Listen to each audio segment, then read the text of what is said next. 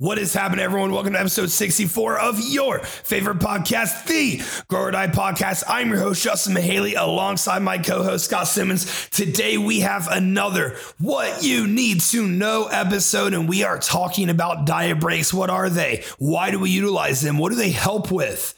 Man, I think inside's kind of packed with some pretty good information for you guys to take home, absorb, use on yourself, use on your clients here. So I really hope you guys dive in and enjoy this one.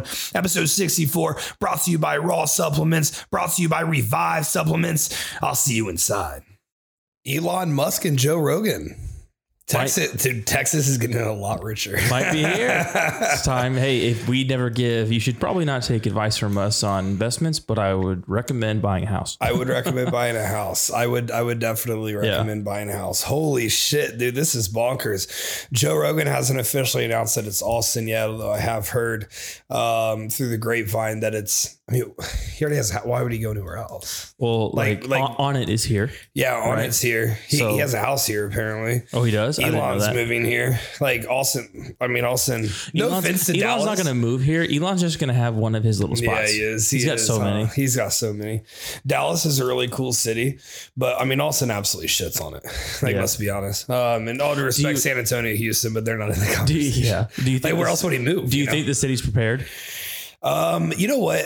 I, I, I kind of do, just because like we're so far ahead, um, in term, like, like there, everything's been bought downtown and like is yeah. being built up and yeah. like is being turned into, you know, so many things. But what's really cool about the Tesla situation, it's in uh uh it's called Del Valle, I believe. De- Del Valle, something like Del, that. Like Del Valle. It's like a completely um like nearly uninhibited area. Yeah, there's a lot Travis of County. A lot of land. Yeah, and so there's a lot of land, but like there's like communities and stuff there, but like there's not really like gas stations or like like grocery stores and shit. So Tesla moving there is going to just ignite that part of mm-hmm. Travis County. Mm-hmm.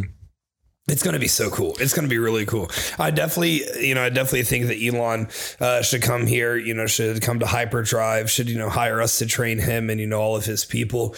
Yep. Um, you know, honestly, uh, you know, I, I, I think I would be good. Discount? I would be. Yeah. I can give him a little discount. discount. Yeah, yeah, absolutely. And, you know, I, I think I would be a good influence on him. I think so. You know, I think I bring a lot to the table. Yeah. Um, I'm charismatic. Um, like a bodyguard. Mm-hmm. I'm fucking huge. I mean, if someone yeah. has a fucking issue with you, yeah. they don't anymore. Yep. Um, you know, I, I don't know what other qualities I have, but he, well, I have know. a podcast. That's cool, dude. We yeah. do great. You can smoke weed here. yeah, we, yeah. You can smoke weed here. You know, he, uh, we, we were talking about the, the, um, virtual reality yeah, life thing. So yeah. I found an article, or not an article, it was a YouTube video okay. where he was on stage talking to some panel. I don't know. And they were asking him about it. And he said, me and my brother no longer allow that conversation in the hot tub because we'll stay in there too long. Oh my goodness. So we need a hot tub. Wow. Yeah. So Elon can come over. Yeah. We're, it's like hot tub time machine. There it is. But like, that's just how we convince Elon yeah. to like, I don't know, invest in us and like be on our podcast yeah. and like be homies with, honestly, I just want to be friends with him. Yeah. Like, I think like the way that his mind works is, is, is fascinating to me. Um, Like, so I, I feel like me and Joe Rogan, I feel mm-hmm. like me, you and Joe are going to be really good friends. I think so. Uh, I don't think Elon Like and, and, and us would be like super he's, fucking tight. He's homies. The friend that's hard to get along with. Yeah, yeah, but like if he hangs out, he enjoys you. I feel yep, like. Yep. Um, you know, but he knows a good time. He knows he's smarter than you. Yeah, yeah. So it's like hard for him to kind of dummy himself down. Yeah. And quite frank, a lot of the items he wants to touch on, um, like the neural nets and things like that. Mm-hmm. I just I I. It's so far out of my realm of, of education. I'm so many notches below that. Yeah. That it's difficult for me to really comprehend. But you know, like, like, like with Joe, um, man, if he moves to Austin, I, I'm getting on that podcast. So you guys stay tuned. We we, we, we might talked about you, this before. Yeah. Way in, I think I think before the double digits, we talked Dude, about we it. We talked about that like podcast one. If you go back and listen to podcast one, I'm pretty sure that's where we uh, mentioned Joe referenced Rogan. it. Yeah. Yeah. And, you know, I, I, I will get on that podcast. See, the issue with Joe is he's never had anybody who's actually intelligent and well-versed in mm-hmm. health and nutrition, um, and, and training and, mm-hmm. you know, bodybuilding and, you know, physical performance and wellness. He's never had anyone who's actually well-versed in there. Yeah. He's had people who are, you know, way too opinionated for their own goods, and their opinions are only uh, backed by confirmation bias and extreme confirmation bias at that. Like mm-hmm. he's had people on who are extreme keto zealots. Yeah. And, you know, I can crush keto. Mm-hmm. Then he had someone on who, you know, was talking about how, you know, someone can work up to eating like this copious amounts of food and all this stuff. I forget who it was.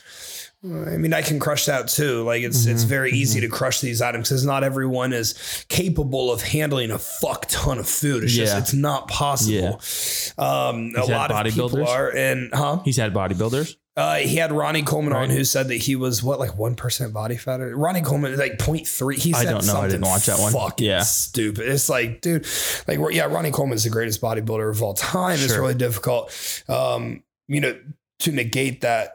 But just because someone's a really good bodybuilder doesn't mean they're intelligent. I was yeah. talking to Tony about this oh, yeah. uh, last night, because we, you know, we, we we got a new client on board, and Tony was like, "Man, why why can't he just coach and get like two hundred clients and oh, stuff?" Yeah. And I was like, "It's funny because like it's they not, they see you, yeah, yeah. Their only insight yeah. is me yeah. and Matt. Yeah, that's their true. only Fair. insight." Yeah. They don't understand how this actually works. Mm-hmm. And I was like, so, you know, just because you're absolutely fucking massive, yoked out of your mind doesn't really mean that you can train people. Yeah.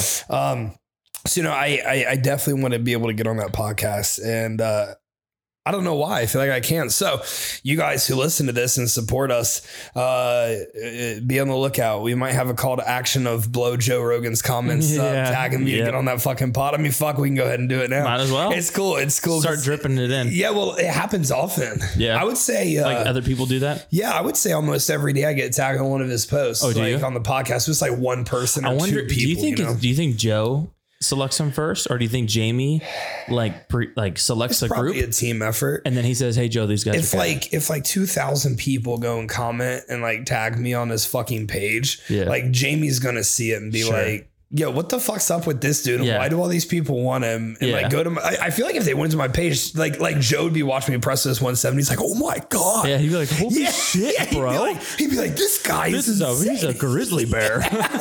I actually, I, I actually feel like if I were to get Joe Rogan on my Instagram, they'd yeah, be like, "This yeah. motherfucker's cool." Yeah, I don't, maybe I'm just out of my fucking mind. Yeah. Like maybe I'm not actually that great. Maybe you know what's funny? Actually, you know what's funny? I've never actually seen the numbers. Scott just tells me the numbers. Maybe Scott's just making those make You're me totally feel lying. good about myself. Yeah. yeah, yeah, it makes me feel great. Maybe no one's listening to this. Yeah. But today, so super fucking excited. If you haven't moved to Texas yet, uh, now's the fucking time. Yeah. Um, But I want to talk to you guys about what you need to do about diet breaks. Um, diet breaks are, you know, a hot topic. Diet breaks are a very misunderstood topic, I believe, by both athlete and coach, um, because, uh, you know, a diet break, a, a diet break is, you know, an essential part of contest prep. So personally, I enjoy longer contest prep phases. The longer, the more you prolong the contest prep phase, the less harsh it has to be. Mm. Less fat burners you have to use first and foremost. Mm-hmm. Those things like Clenbuterol, T three, T four, D M P, um, E C A, you know, all those items, Sinephedrine, caffeine, aspirin. Um, less of that you have to use, um, which is always a win. Uh, you know, less P E Ds um, overall. You can commonly keep food higher throughout. You can commonly utilize less cardio up at once. Um, it's just prolonging the the uh, intake versus output process that you have. As the number one item, though, you can retain more muscle mass if you don't have to push the burners and the super low food and the super high cardio. You can still always keep performance in the gym at the forefront of your contest prep. And we are bodybuilders. This should always be at the forefront of whatever our goal is. Number one, first and foremost, is how is your performance? How is your training? And if you do a crash diet prep, like some people are like, yeah, you know, I like doing a ten, eleven, twelve week prep. I'm like, yeah, not on my team, buddy. Like, we're not doing that. We're not, we're going to double that fucking time mm-hmm. because it, and also it's much more healthy to double that as well. But our training goes to shit, and that's when you start dropping muscle mass. It's not, it's, it doesn't matter how many P E Ds you take. If you're not able to train to a level that is extremely stimulating for all of your muscle fibers, then your body's not going to keep them around because you are pushing yourself into an extreme deficit, doing extremely high output. And what's going to happen? There is going to be nitrogen levels dropping no matter how many anabolics you are on. There is going to be protein degradation happening inside of the body. When this happens, you lose muscle mass. The only way to inhibit it is by keeping training performance extremely fucking high. And the only way to do that is if you're prolonging a prep, if you're not pushing an extremely intense, um, overwhelming deficit and an extremely intense cardio regimen. We have to keep performance at the forefront. I'm not sure. I I just can't under like the physiology nerd in me just like loses my fucking mind on some of these people mm-hmm. who who do this. You know, I have a client who's entering contest prep right now. He's thirteen weeks out, and you know, thirteen weeks is a short amount of time, but he's never done a real P E D cycle. Yeah. So he's also doing his first P E D cycle simultaneously. Yeah. I mean, he, I'm perfectly fine with thirteen week prep on your first fucking cycle because Jesus fucking Christ, the physiological changes that we're it's about to fast. undergo from the cycle. Yeah. Like we don't have to worry about it. Yeah. It's not something that, the, you know, th- this is a huge, he's also an open bodybuilder. Mm-hmm. And open bodybuilders obviously, you know, have the most uh, intensive drug regimens and protocols of everyone else that there is. You know, like a bikini girl, a figure girl, um, Uh, some physique girls, like uh, none of my physique girls really care that yeah. much, but like bikini and figure, we can't just push till the wheels fall off. Like in some of these other divisions, you can, because P E Ds bridge a gap, but we can't just push, push, push. Like, dude, we got to fucking pull back. There's mm. got to be pullback phase, and that's where a diet break comes in. So yeah, it's about the end result. It's about winning a fucking overall. It's about being the first call out in the middle of your pro show and earning a fucking Olympia qualification. It's about earning your I F B B pro card.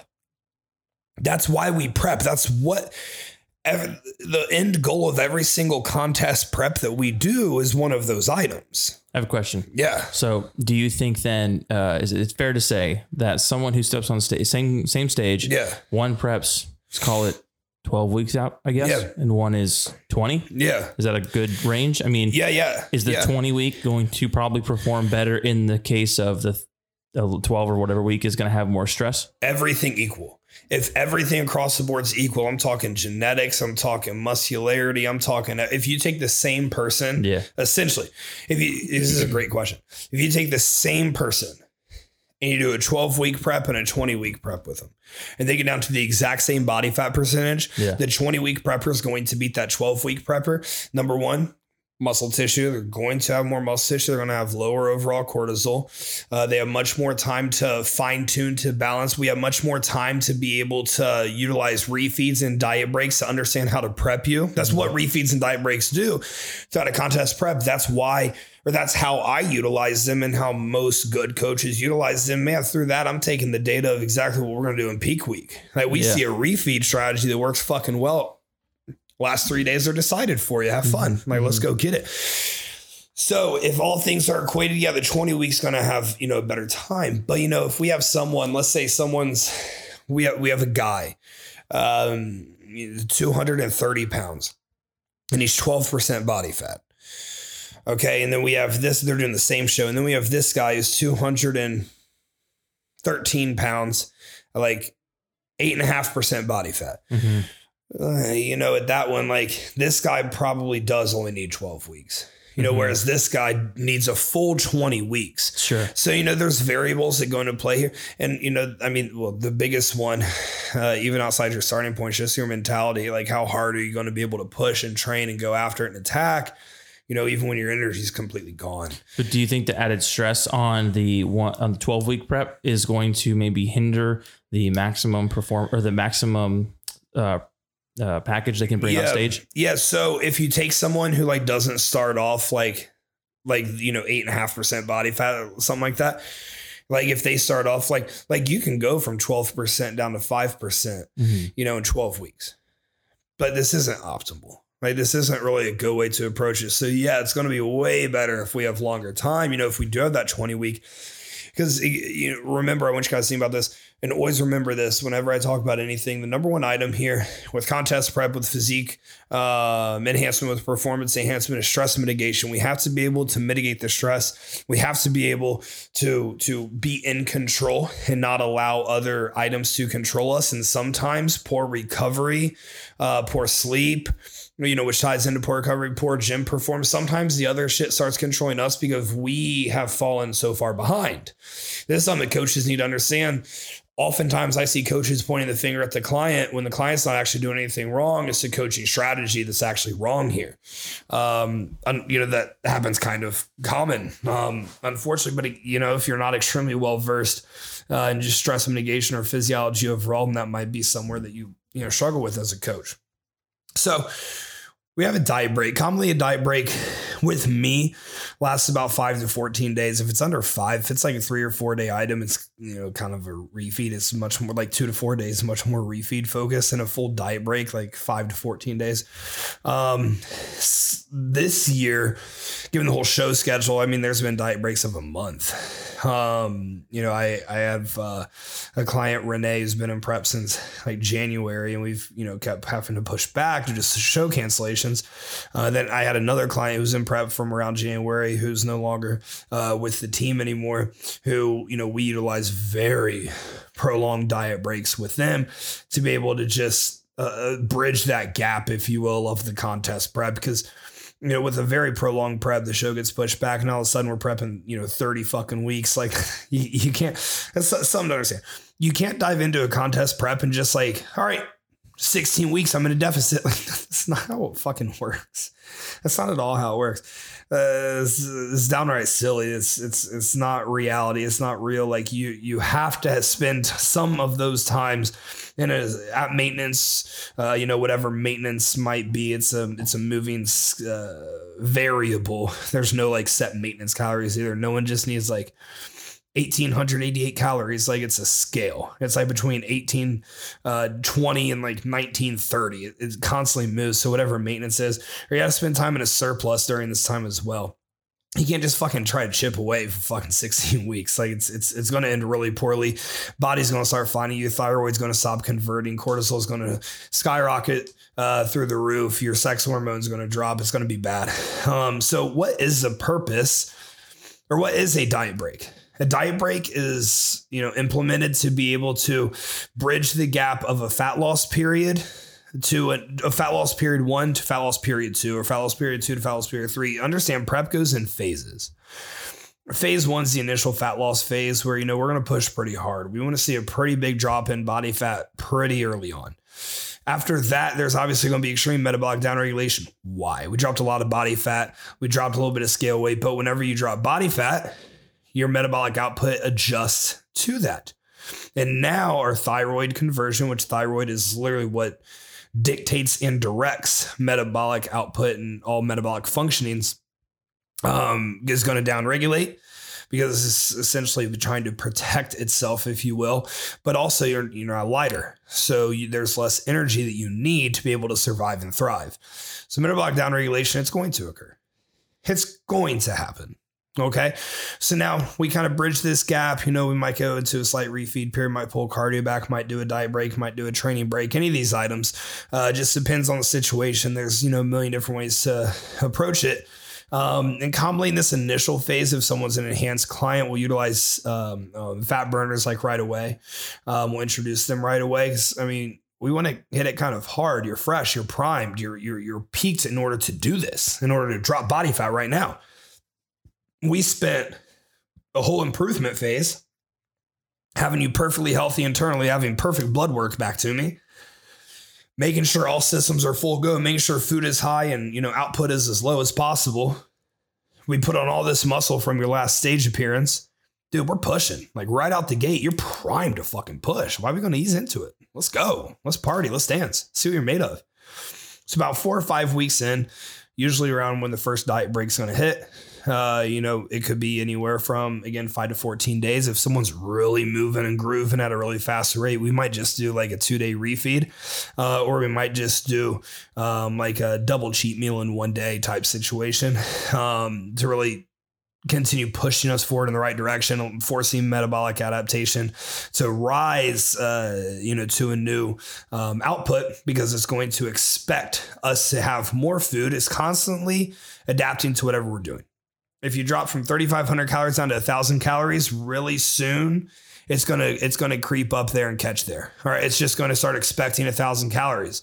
But if we're at thirty-five hundred calories every single day, or we're cycling around that, it's going to continue expecting that. Okay. That's why carb cycling approach is so fucking good, man. It's, it's bulletproof. The only way to completely manipulate the metabolism is through a carb cycling approach. I, This makes sense to me when people don't fucking use the carb cycling approach. Like I, I tr- I'm like, I'm like, why? Like, like I, I just like, I want to understand. And I'm not saying I use it one hundred percent of my clients, but ninety-five percent I do. Mm-hmm. Those five percent, there are reasons why. Mm-hmm. The five percent, maybe there's wildly fast metabolisms. Maybe they have digestive issues that we're really trying to be extremely sensitive with. Why the fuck would you not want to have complete control over metabolic processes? Like, oh, it's so mind blowing to me. Anyways. It's like from the same fucking people that their clients have never had fucking blood work done. So what are you doing? What are you doing? You know, uh, dude, I, don't know. I just, I, I, don't, yeah. I don't fucking understand. Yeah. So we want to take this diet break because commonly we're going to see a decline in performance after you drop a lot of body fat. All right. It's going to happen. It's bound to happen. But if we constantly stay ahead of stress mitigation, you guys tired of me saying that yet? Yeah, good. If we constantly stay ahead of stress mitigation, we constantly stay ahead of our recovery curve, man, we can do really good things. So now we implement this diet break after four or five weeks of, of fat loss phase, boom, performance skyrockets back up. It's going to be really fucking good. This is always, always, always the forefront of a bodybuilder's protocol is how intentful can you train? How hard can you go? How hard can you fucking train to make sure that your muscle stays around?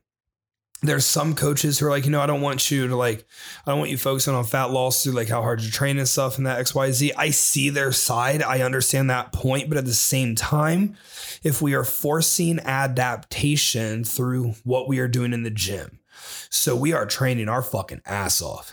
We're making the body need extreme recovery measures and nutrients here, while simultaneously forcing the body to be in a fat loss state due to the output, due to the intake. Protein is going to be higher. Carbohydrates, fat's going to be pretty moderate, maybe a little bit lower. Fat burners in effect. They're mobilizing fatty acids. Cardio's in effect. Not too much, but not too little to optimize output for fat loss. And the stimulus we're placing upon the body is, dude, I have to recover. What this body is asking me to do requires these muscles to hang out and stay around. So I need to feed these muscles. And where can I pull this from? Well, I can feed the muscles through the intake, and then I can supply myself through the stored fat or glycogen that I have internally to be able to be burned for my output, for my overall output. You guys see how that works? I break that down pretty decently. Mm-hmm, mm-hmm. That was such a laymanized version of yeah. that. Wow. I had to be dialed in for that one. It's your Wikipedia version. Yeah, right. That was your Wikipedia version. So you guys, I understand the premise behind, I don't want you, you know, I don't want you focusing on losing body fat in the gym. I understand that. But if we, uh, I believe through my consumption of physiology that if we are training optimally as a bodybuilder should be, that we can enhance fat loss through our training sessions.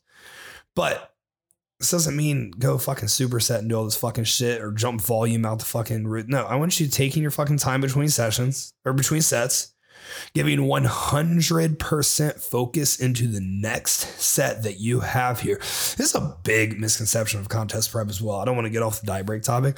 Why y'all starting to do like cluster sets and like, and like drop sets and like super sets and like all this stuff? Like, Like they're, mix, they're mixing training. Yeah. Like you understand that takes away from the overall intent of forcing the body to adapt to something that's very hard to do right now. Mm-hmm. Like you're fucking eighty reps in since you took a goddamn break. Like, man, this is cardio now. Like this mm-hmm. isn't fucking training. Mm-hmm. Get under some fucking load, move it, fully recover, allow your heart rate to settle down, allow your breathing to settle down, and then go fucking attack it again. Like, dude, I don't know, man, when I see people training like that, I'm like, why, why, why, why, why are we doing that? I just, I, Whatever. Anyways, so improved performance is going to happen with a diet break. Improved recovery is going to happen with a diet break. Your, a diet break. Your sleep's going to be better. You're going to wake up feeling more refreshed. If you have like sore, achy joints or anything like that, it could be alleviated because your body has nutrients. So you'll be able to focus on kind of fixing that. Your cortisol is going to be lower. All right. Your stress is going to be lower. You're eating more food. When you're in a diet uh, phase, when you're in a fat loss phase, that's a stressful situation. Also, you know, understand cortisol breaks down. It is it is catabolic in nature. It, when, whenever we are breaking anything down, whenever we're breaking um, body fat down, and we're in a catabolic nature, because through a contest prep phase, you're you're going to be more catabolic in nature than anabolic. You're going to run through cycles. All right. You're not always catabolic. You're not always anabolic. Just because you're in a massive surplus doesn't mean you're just fucking anabolic. No, you, you go through fucking cycles of this. And when hunger gets high, especially, you know, we're going to be in a more catabolic state commonly. Um, but whenever we're in a catabolic state, cortisol has to increase. Cortisol increase prolonged. Well, that's going to throw off our blood glucose. That's going to throw, throw off our resting heart rate, our heart rate variability, our sleep, our ability to get into R E M sleep, um, our ability to digest uh, nutrients and assimilate nutrients. Um, it's going to throw off our, our, our overall ability to, to recover. It's going to throw off our ability to dial in and focus during a training session. So whenever cortisol gets too high, again, we have to combat that. Okay. We can combat it through diet breaks, through refeed periods, through carb cycling, through all of these items. Through a diet break, you're gonna you're gonna see your, your libido increase. This is a big item in contest prep phase. How many of you have done a prep and all of a sudden you just don't want to fuck anymore? That sucks. Not a very fun place to be. Honestly, my partner's pretty fucking hot. It's like, I kept fucking. No, it was like two weeks out and I was like, nope. This this is it. We have reached the end of the road. I wonder. I would love to know, like, uh, a statistic. Yeah. On when in a prep yeah. phase, when people's sex drive falls off. Just that's totally anecdotal to yeah, them. Yeah. But then average that. I would think it's probably around like. Probably for most, like four or five weeks out, it's yeah. just stress is so high and you're so lean. And I mean, at four or five weeks out, like your food's pretty low, your cardio's pretty high, unless you hire me. Um, you know, like things are really moving and grooving. Yeah. Um, you know, it's it's that's kind of really when most people, you know, really okay. see that shit tank. Yeah. It also it depends, you know, case to case. If someone's if there's a girl eating eleven hundred calories and doing ninety minutes of cardio a day. Uh, I mean, yeah, she's not going to have a sex drive. I mean, period. It doesn't matter what her body fat is. Like it, it just, it yeah. doesn't matter at all. Yeah. Uh, men, men's uh, libido is much more resilient. Mm-hmm. Um, but you know, again, it's like five weeks out. There's a lot of P E Ds involved. Sure. And you know, there's a lot of P E Ds also that's, uh, I guess, inhibit that uh, okay. process okay. from happening. Yeah. I mean, commonly a man will have, you know, Trenbolone in a five weeks out. And it's like, if you've ever taken Trenbolone in the off season, it's like, dude, everything is hot. Everything's fuckable. Everything's attractive. The couch looks good. Yeah. You ever seen American Pie? Yeah. Yeah. I mean, I Damn. mean, truly. That's and, funny. And, and, but man, in a contest prep when foods are like nothing, nothing defeats being shredded, low food, low energy, low focus, you know, That's so your funny. energy goes where your focus flows. And it's like five weeks out. You're just like, you're not thinking about fucking dude. At the, at, at the peak it. of your physique. Yeah. You're yeah. not interested no at way. all. That's no so way. funny. I remember, I remember having sex when I was getting real close to the show and like straight the fuck up. This is going to sound wild, but other people who are listening to this are going to like agree with it. Dude, I was just look, I was checking myself out. I was like, what man, I'm, what's that like, fucking movie? I was like, dude, I'm fucking, I'm nice. Oh my God, dude. What is that movie? Uh, he played, he played the original Batman. I forget his Dude, name. Dude, I have no name. idea. There's know. a there's a meme. Okay. He's looking at himself, and all you see is like right where his belly button is up, yeah. and he's like fucking, and he's you can see his hip thrusting, and he's looking at himself in the mirror, and he flexes, and he's like, me. "Oh yeah, fuck yeah, yeah. fuck yeah." That was basically me. I don't know. It's just it's nice to like see those things it's popping and self appreciation. Yeah, it's yeah. self love, bro. What do you mean? Good for stress. Yeah, but but most um you know m- most people I would say probably like that four or five week okay. mark, and after that. It's like not even possible. Uh, but then, you know, after the show, it's like, fuck, dude, you win Mister Ohio. You have some cookies and it's like, damn, I'm ready to dance. Yeah, What's yeah. up? Um, so throughout a diet break, you are going to see some higher libido uh, response there. We're also we're going to be able to optimize leptin, which is the hormone that uh, essentially tries to keep our hunger low. OK, it's our satiated hormone, and ghrelin, which is our hunger hormone. Those are both going to be optimized. So ghrelin is going to come back down. Leptin is going to be able to raise back up, and your overall hunger is going to be more suppressed. It's not like you're going to be completely fucking stuffed or, you know, full, unless you are someone who can handle a fuck ton of food during this time and not really have any uh, downsides to your physique uh, or digestion, which is another thing you really need to focus on as a coach. If you're listening to this um, with digest through a diet break, we can't just. We can't just load on a shit ton of food or cheat meals and stuff. If someone's really food focused, which is a great time for a diet break, we can't just throw in cheat meals and free meals and, you know, untracked meals. The digestive uh, properties of these meals are just not optimal. We need to keep things clean, wholesome. I hate the word clean, but it does kind of get the point across here a little bit. If we're diet breaking on fucking milkshakes and burgers and fries for ten fucking days. Yeah, there's going to be issues. There's going to be gut biome issues, and there's going to be nutrient partitioning issues. Like a contest prep too. This is another fucking thing. My clients eat wholesome ass fucking foods. Like mm-hmm. I, mm-hmm. I mean, it's, it's real common, you know, sense, like yeah. wholesome fucking shit yeah. with, you know, vitamins and minerals and, and, uh, and like not, the fiber and all that kind of stuff too. All of this. Yeah. I mean, come on, dude. Like, this is what fucking, this is what fuels your physique. Yeah. Like, I prefer macro-based dieting over any other kind of dieting, but if it fits your macros, it's a terrible thing. And there's people that see this, they're going to disagree with that. That's okay. Sure, like, that's sure, fine. Sure. For my more general health-focused clients, I'm slightly more lenient with it. Uh, but, you know, I train them the exact same way as my contest prep. Now, you're in a contest prep. You need Walden's Farm. No, you don't. Yeah. Why? No, you need an overall championship. Yeah. Like, we can give that stuff up, dude. I mean, you look at the ingredients label, it's got forty-two fucking ingredients, and it's like, yeah, an apple has one. Like, can we just fucking stick with the goddamn apple? It's one goddamn ingredient here. Yeah, yeah, yeah. Like, dude, it's that, that that that's frustrating to me too. And it's interesting because most of the clients that I have now that have really fucked up digestion come from if it fits your macros backgrounds. Most of the clients I have now who have poor relationships with food come from if it fits your macros background. Why? You're constantly food focused. You're constantly trying to live this whole balanced lifestyle and all of this stuff. And again, this might piss some of you off because you know that it's true and you can't really combat it. You're always looking at what can I fit in? What can I fit in? What can I fit in? Dude, can't, can't we just fucking eat? Can't we just eat something that we know? We yeah. got one hundred grams of carbs left. Well, man, I could fit a halo top and a muffin and a, and a, yeah. have some fucking rice and pineapple and call yeah. it a goddamn day. Yeah. When you're talking to Brandon and he was like, how do I eat? Was it Brandon? Maybe how do I eat like forty grams of carbs? Yeah. And yeah. you were talking about, you know, put some bell peppers and some mushrooms yeah. and like yeah. cauliflower and some shit yeah. and like put some seasoning on it. It's probably pretty fucking so, good still. So I was talking to Brandon about uh, when you're in a contest prep phase, like how does essentially swap out the volume. Yeah. That's what it was. And it's like, you know, if you have like two cups of rice, well, fuck, you know, maybe now you can only have a cup and a half mm-hmm. or, or, or like a half cup or one cup, whatever sure, it, sure. the fuck it is. It, it doesn't really matter.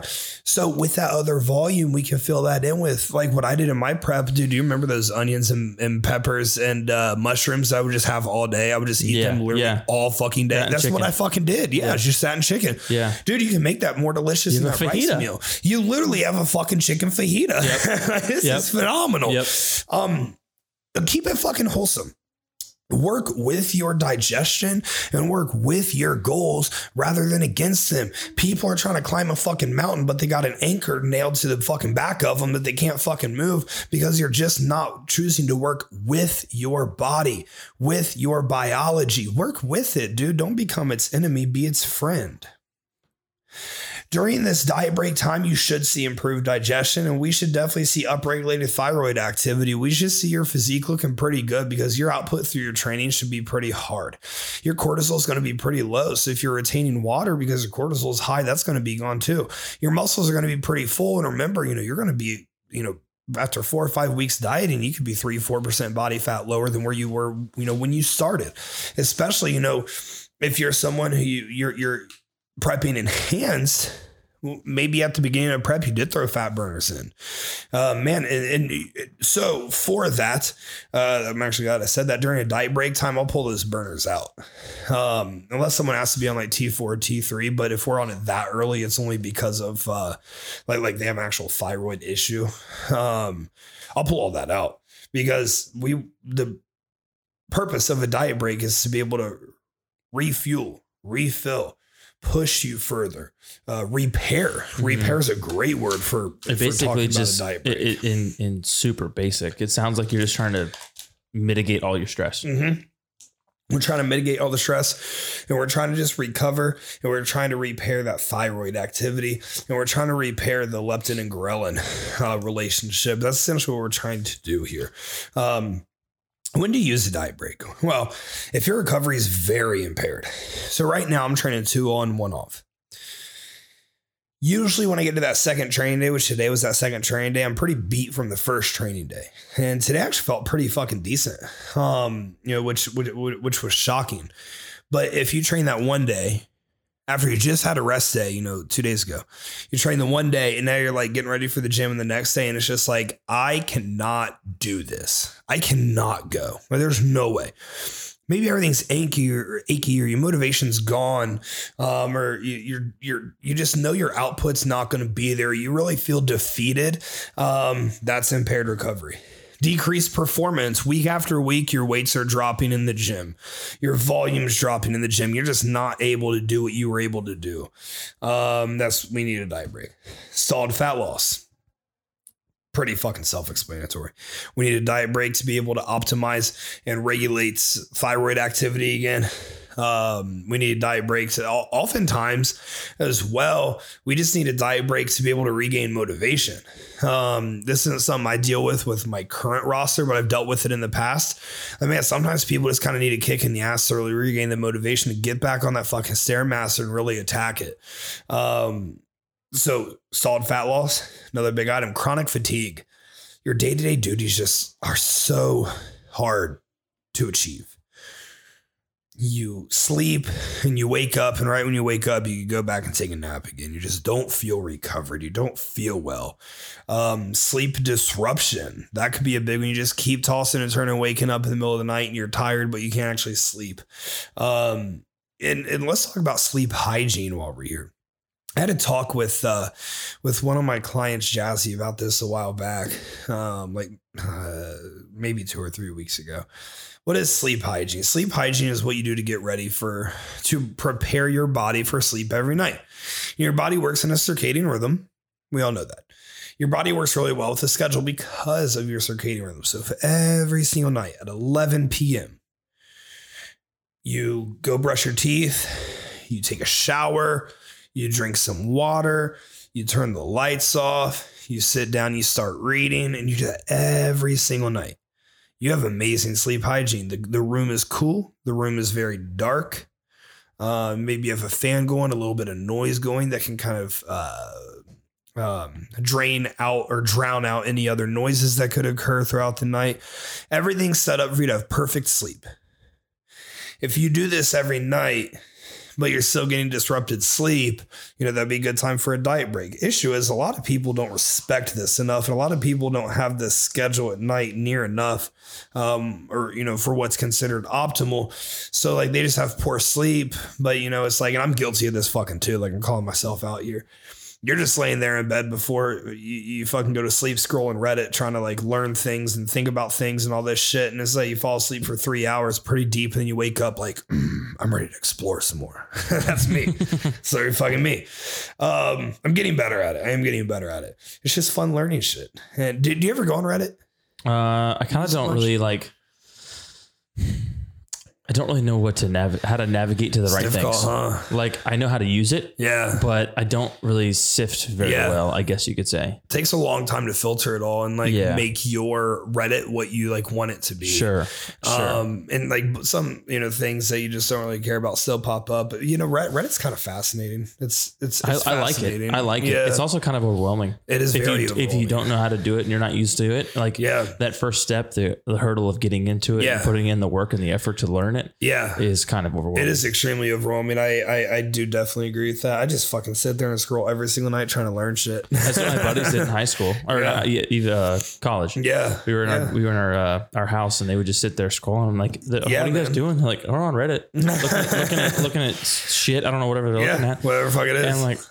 They show yeah. me and like, this is okay. This is just a giant fucking text message. Yeah. Yeah. It, dude, it basically is a giant text chain. Yeah. It's a little bit, dude, I, I what, still don't understand their layout. Here's there. what I hate about it is you get a post. I'm sure like there's a lot of physiology stuff in there. Yeah. You get a post about physiology and you have like a couple of those morons. They're so like, many. This guy's a fucking idiot and they don't yeah. say anything. Yeah. And that's, I'm like, why am I here? I know. I feel like I'm on glorified Twitter. Dude. Yeah. Oftentimes it does kind of feel like glorified Twitter. Like there are some really stupid, stupid people. Yeah. People.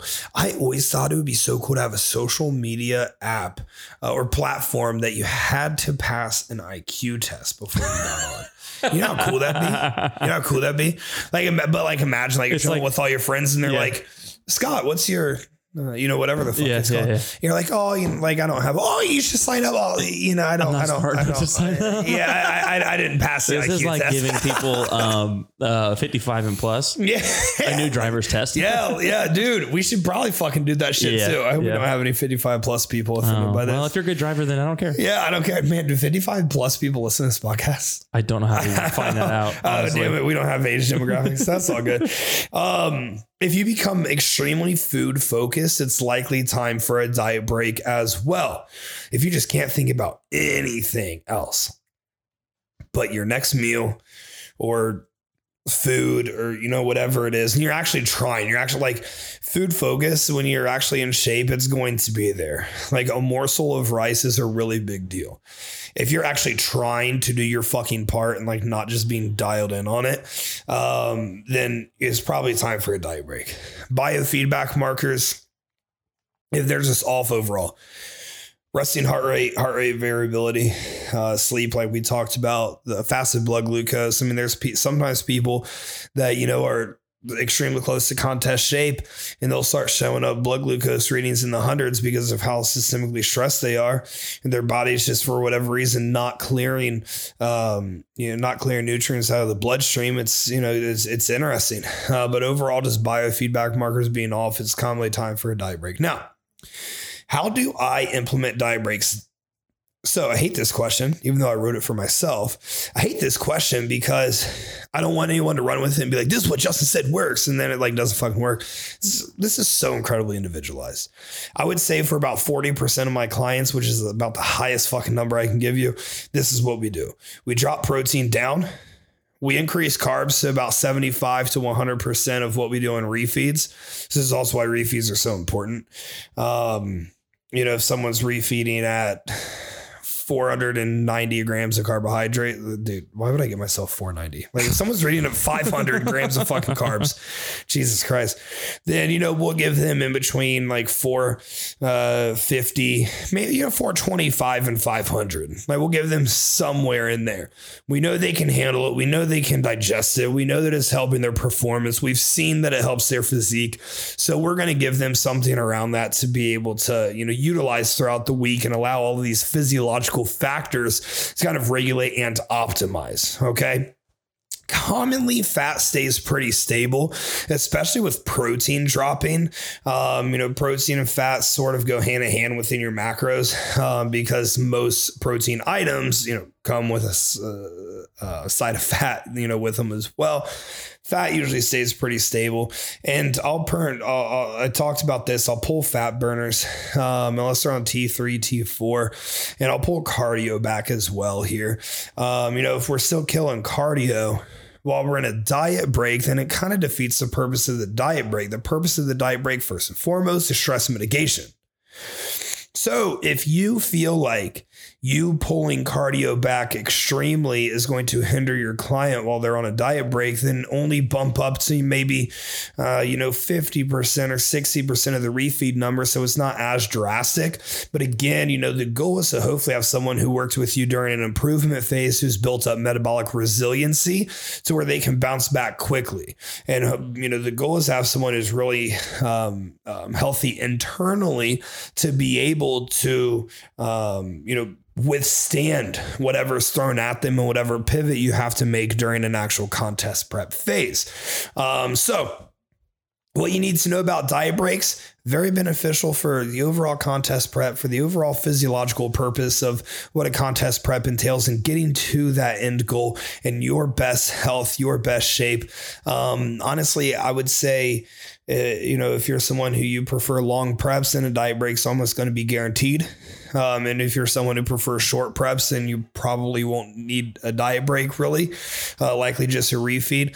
This also being said, I do utilize diet breaks in an off-season phase as well when I'm trying to really push uh, food numbers up, really trying to push metabolic resiliency. Let's say I've got a girl who's on two hundred grams of carbs um, average per day right now because she's likely on a carb cycle. One week, I might just push that up to like two seventy-five for the whole week. So like plus seventy-five a day uh, on average. And, you know, like she might freak out a little bit in the beginning. Then I'll explain. That's why we educate, and that's why we explain uh, to our clients what we're doing. And, you know, that's building metabolic resiliency. That metabolic output over following that for seven days, it the only, it only has one option. It can only elevate. It can only raise. It can only be able to utilize everything that you're handing to it. So now we get back into a more typical dieting setup. We built slight metabolic resiliency. We took the the, the data from what her body gave us, um, and now we can utilize that. And maybe that's the gateway for us to actually bump food up higher, because commonly when we do this, we don't really see much scale increase, um, which, you know, is a huge deal here. So I hope this helps. I hope this was enjoyable for you guys. Episode sixty-four. We will see you next time.